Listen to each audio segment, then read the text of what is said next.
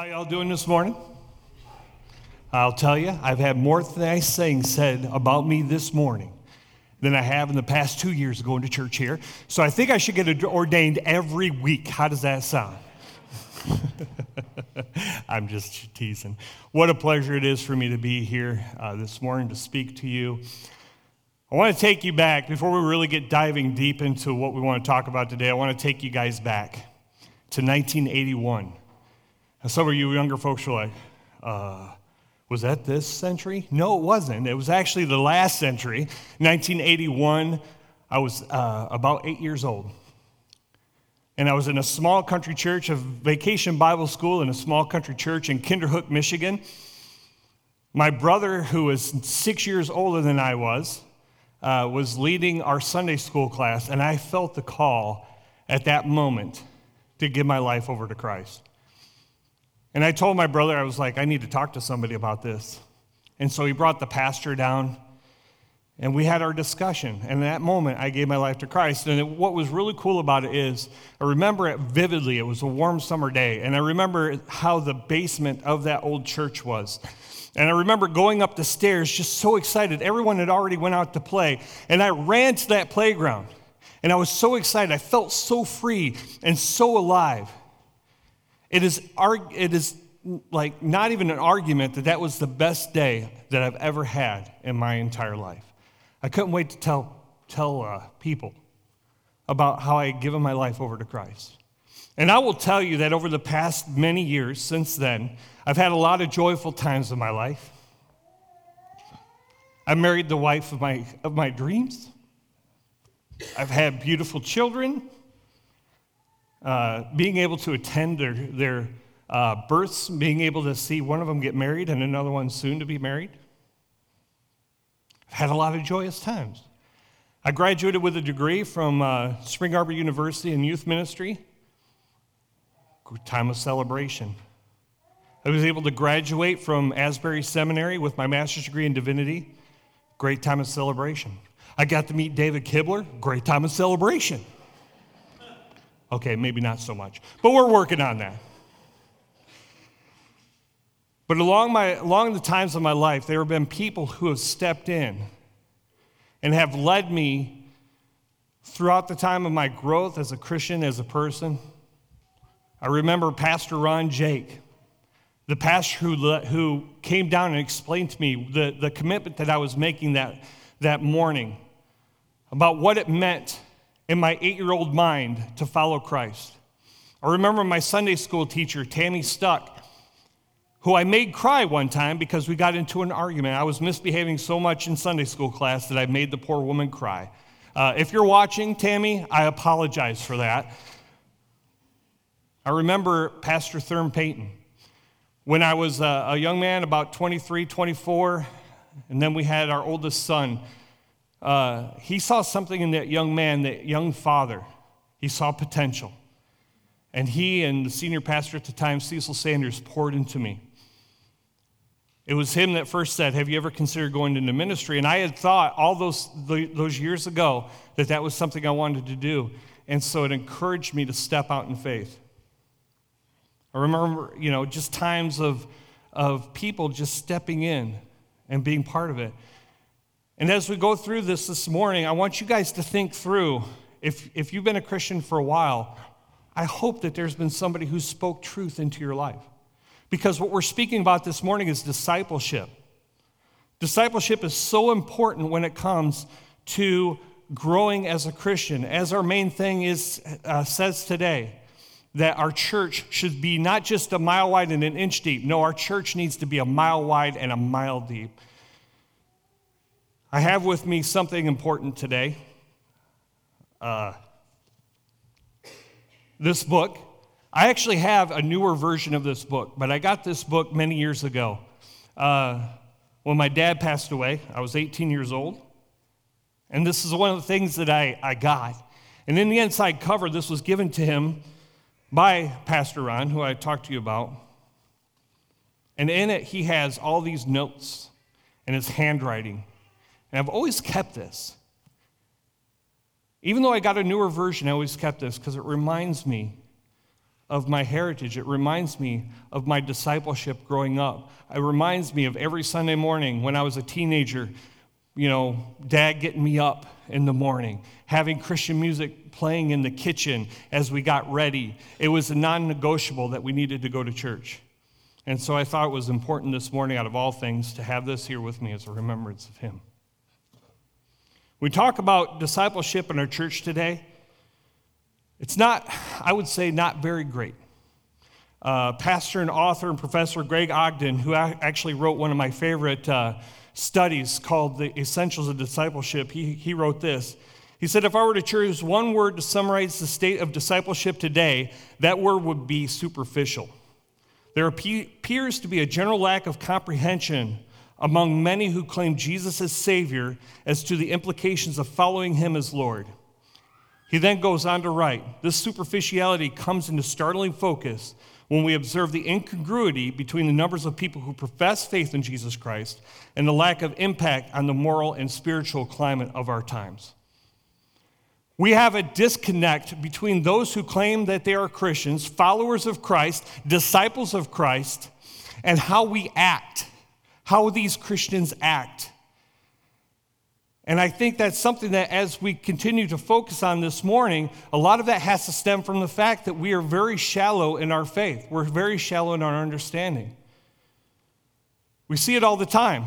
We have people that come to church uh, I've experienced it in all these years. I've, I've led worship and, and been involved in vacation Bible schools and, and led worship youth ministries and that sort of thing. We have people that come to church and they get fired up and they accept Jesus Christ as their personal Lord and Savior. They step up here and they were baptized, and then a month later, you never see them again. Why is that the case? It's almost like we as a church, if we had 50 weddings here today, and all of us attended, and we're celebrating. Yes, 50 weddings, but we had 49 divorces. Would not be good, right? So, what do we do to combat this?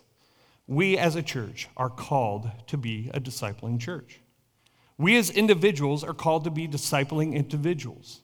We need to disciple others. Matthew 28 19 and 20, we heard it last week says, Go therefore and make disciples of all nations, baptizing them in the name of the Father and of the Son and of the Holy Spirit. And it doesn't stop there.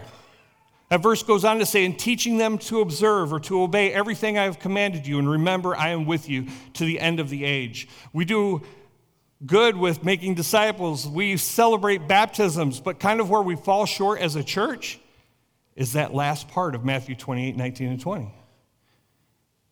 We need to be a discipling church. So, to go along with this, there's another gentleman. His name is Chuck Lawless. He's a professor and a church consultant, and he gives 10 results of poor discipleship in the church. Number one, biblical illiteracy. What does that mean? It means we have people in our churches today that can't find the book of Psalms in their Bibles. We have people in our churches today that don't know where Romans is. We have, you know, Biblical literacy is a very real struggle, and because of that, we have faith struggles. When you don't have biblical literacy, you don't know what it means when you go through times of struggle that God Himself said in the book of Isaiah, My thoughts are nothing like your thoughts, says the Lord, and my ways are far beyond anything you can imagine. For just as the heavens are higher than the earth, so are my ways higher than your ways, and my thoughts higher than your thoughts. We can't go to the book of Psalms where David writes over and over and over again about how, Lord, I don't understand how people who are evil continue to succeed, how people who are evil continue to get, get better. And here I am trying to follow you, Lord, and I don't understand why things aren't working out. But at the end of those Psalms, he says, But you, O Lord, are my rock, my salvation. You are my hiding place. You are faithful. Biblical literacy leads to faith struggles. And of course, then we have our inward focus. It's all about me. It's all about how loud this, the music is, or the music isn't loud enough, or maybe it's not the hymns, or maybe it's not enough hymns, or maybe it's too many hymns, or maybe it's maybe it's the version you don't like that we're using. These sorts of things. It's all about me.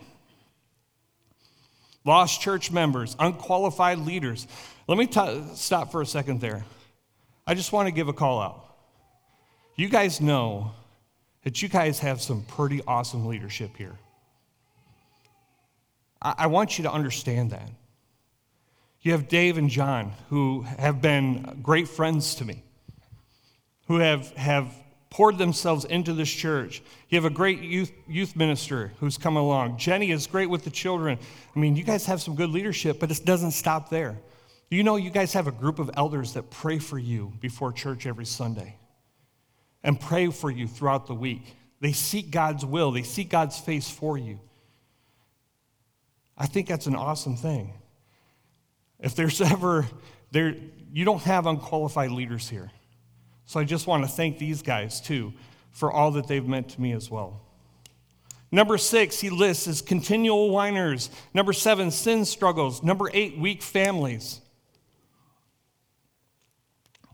Weak families are a real, real thing. Uh, I'm going to call it the dads here. Dads, did you know that your family are your first disciples?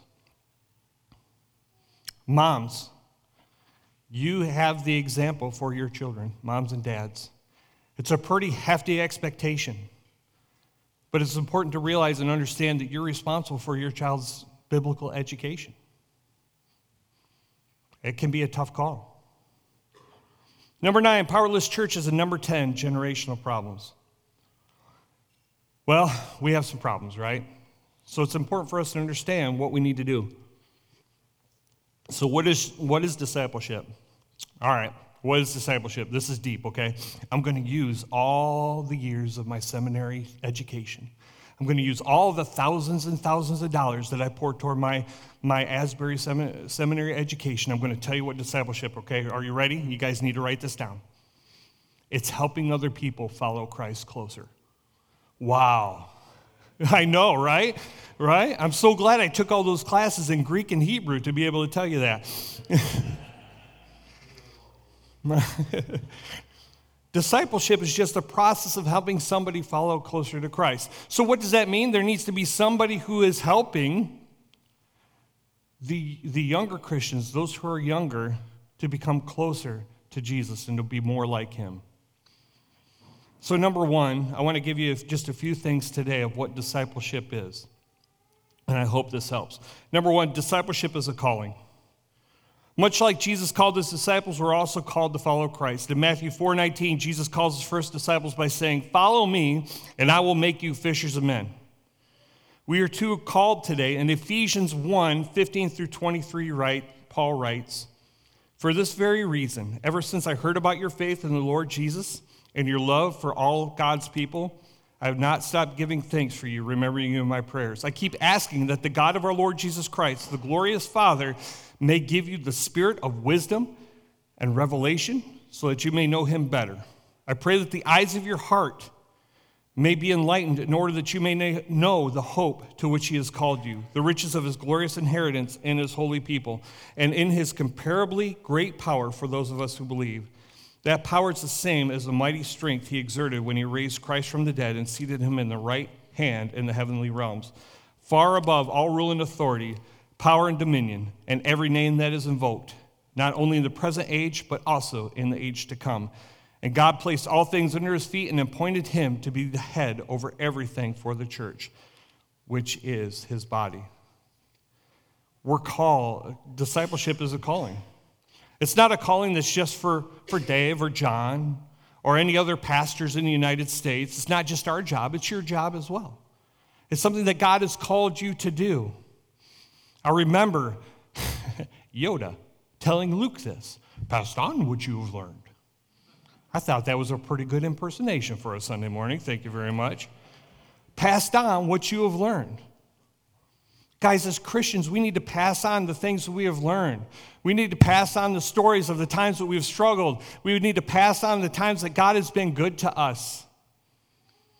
Just like I can go back and I can tell you the people who have stepped into my lives and helped me along the path and helped me along the way, maybe you're that person that needs to step into somebody else's life, needs to step into somebody else's path and help them learn and help them to grow and help them to be the all that God wants them to be. Number two, discipleship is intentional. You heard this verse again last week, Hebrews 10 24 and 25, and let us consider how we may spur one another on toward love and good deeds, not giving up meeting together as some are in the habit of doing, but encouraging one another, and all the more as you see the day approaching. You know, that doesn't just talk about Sunday mornings. Honestly, if all we did is meet together on Sunday mornings and heard a 30 minute, 40 minute sermon, it's not enough. And trust me, it takes a lot to get up here and prepare. It really does. It takes a lot of, of practice and study and that sort of thing to make sure that what we are preaching up here aligns with God, what God wants us to say. But it's not enough. If all you're relying on is a Sunday morning, we need to go deeper. And then we, because otherwise we are going to be that mile wide and an inch deep. Number two, or along with that, 2 Timothy 3 10 through 17. You, however, know all about my teaching, my way of life, my purpose, my faith, patience, love, endurance, persecutions, sufferings, what kind of things happened to me in Antioch, Iconium, and Lystra, the persecutions I endured, yet the Lord rescued me from all of them. In fact, everyone who wants to live a godly life in Christ Jesus will be persecuted. Hey, guess what? The Christian life doesn't mean everything is going to be rosy and happy and you're, you're, you're going to go outside and birds are going to be singing. And it's not like that. While evildoers and impostors will go from bad to worse, deceiving and being deceived. But as for you, continue, be intentional, continue in what you have learned and have become convinced of, because you know those from whom you learned it and how from infancy you have known the Holy Scriptures, which were able to make you wise for salvation through faith in Christ Jesus. All Scripture is God breathed and is useful for teaching, rebuking, correcting, and training in righteousness, so that the servant of God may be thoroughly equipped for every good work. Discipleship, ladies and gentlemen, brothers and sisters, is intentional. It can't, it's not something that happens by accident. It really isn't. We need to be intentional in that. We need to be intentional to reach out to those that we may say, you know what, um, why don't you and I get together? Why don't, we, why don't we get together? Maybe we can have lunch and let's talk about things of how things are going and, and of the scriptures. I, I know that there are many of us who have had people that have done that in our lives, who've taken us alongside. Pastor Thurm Payton is somebody that I'll always appreciate. Like I said earlier, he's the guy who saw that young father, that young husband, and said, I see potential in you. He and I used to meet for breakfast every, one, every, more, every once a week uh, in Mason, Michigan, a little small little cafe. And that's exactly what we would talk about.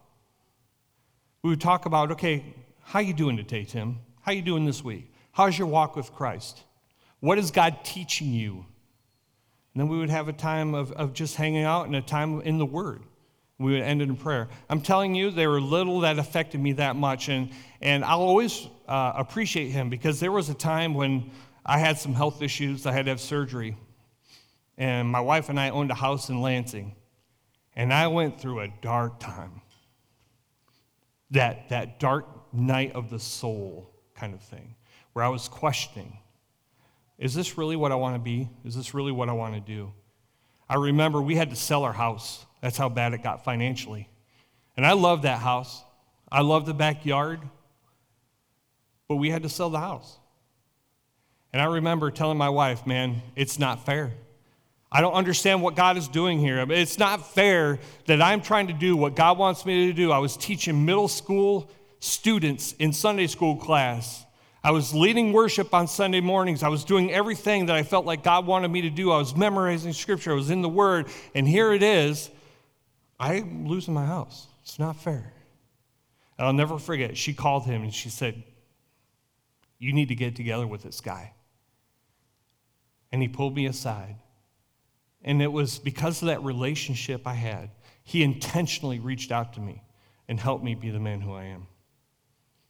Number three, discipleship is relational. I hope through my stories that you're starting to understand that. It's about relationship.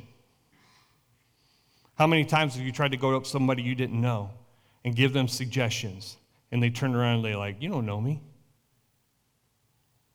It's got to be this relationship where you get to know somebody and they feel free and comfortable in talking to you about what's going on.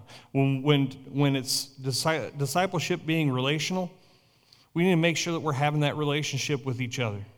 And that happens through time, and it happens through getting to know one another. Jesus with his disciples had a relationship, right? With his, with his disciples. It reminds me of Matthew chapter 13, verse 10 through 17. Jesus is giving all these parables, and the disciples' minds are just blown. And so they go up to him. Verse 10, he says, The disciples came to him and asked, Why do you speak to the people in parables? He replied, Because the knowledge of the secrets of the kingdom of heaven have been given to you, but not to them.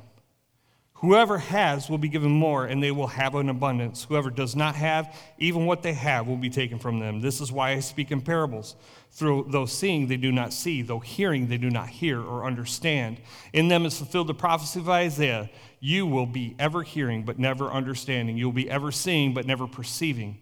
For this people's hearts have become calloused. They hardly hear with their ears, and they have closed their eyes. Otherwise, they might see with their eyes, hear with their ears, understand with their hearts, and turn, and I would heal them. But blessed are your eyes because they see, and your ears because they hear. For truly I tell you, many prophets and righteous people long to see what you see, but did not see it, and hear what you hear, but did not hear it. There are other instances in Scripture where Jesus pulls aside his disciples and said, Listen, I'm going to give you the inside stuff. I'm going to help you understand. I'm going to help you get it. And it's because the relationship that he had with his disciples. He was willing to go that extra mile. And number four, discipleship is long term. I will tell you that throughout all these times, so I graduated with a, a youth ministry degree in 2010, graduated with my Master's of Divinity in 2019.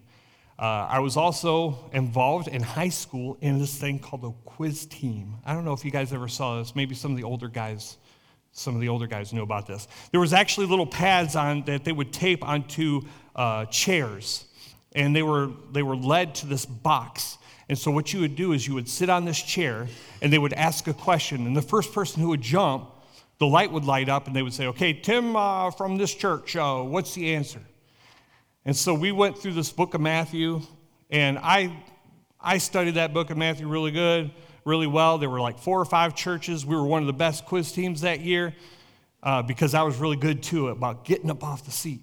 Uh, I pretended it was an electrical jolt that was going to get me if I didn't get up fast enough. So I thought I knew my stuff.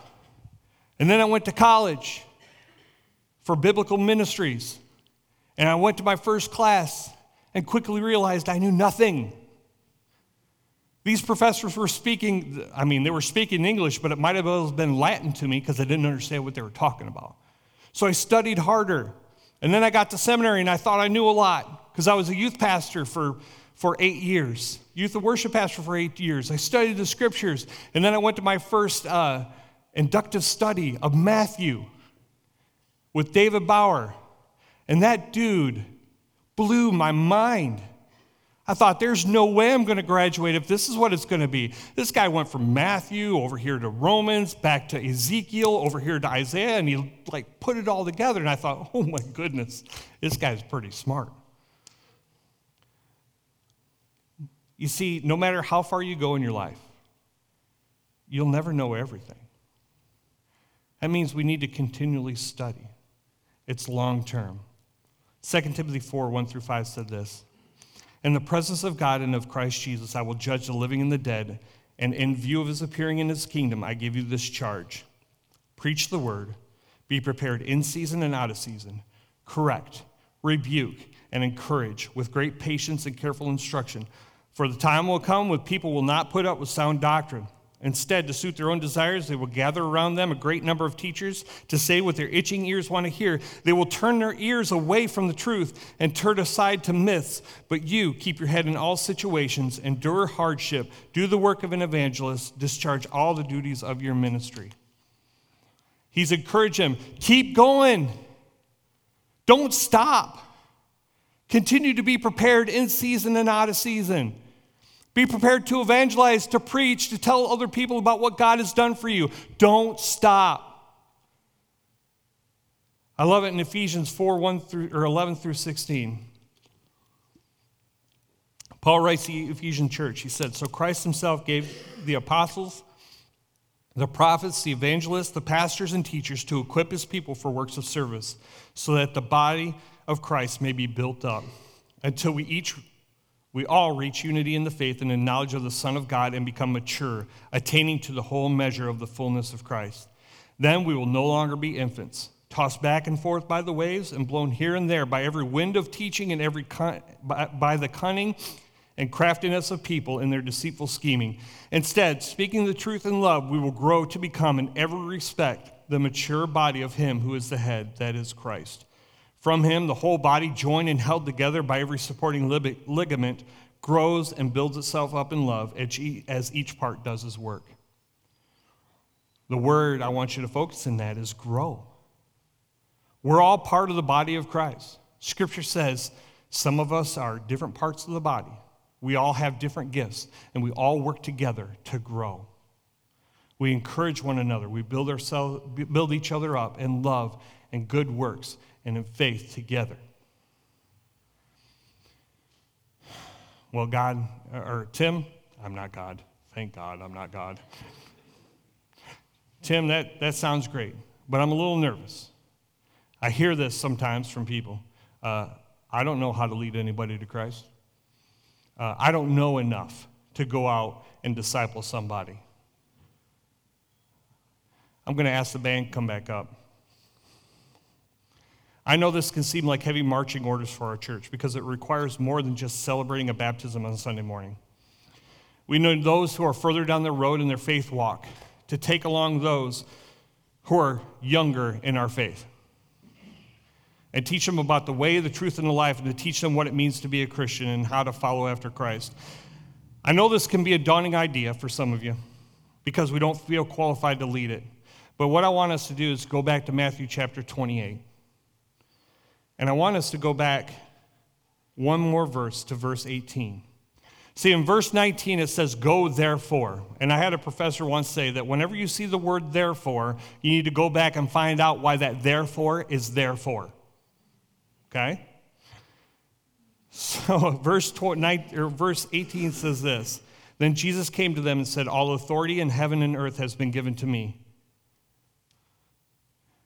All authority in heaven and earth has been given to me. Go therefore. Because of this, go therefore and make disciples of all nations. You're not doing it in your power. You're not doing it in your knowledge. You're not doing it in your might because the power of God is behind you.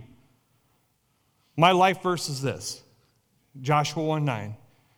It says, Be strong and courageous, for the Lord your God is with you wherever you go.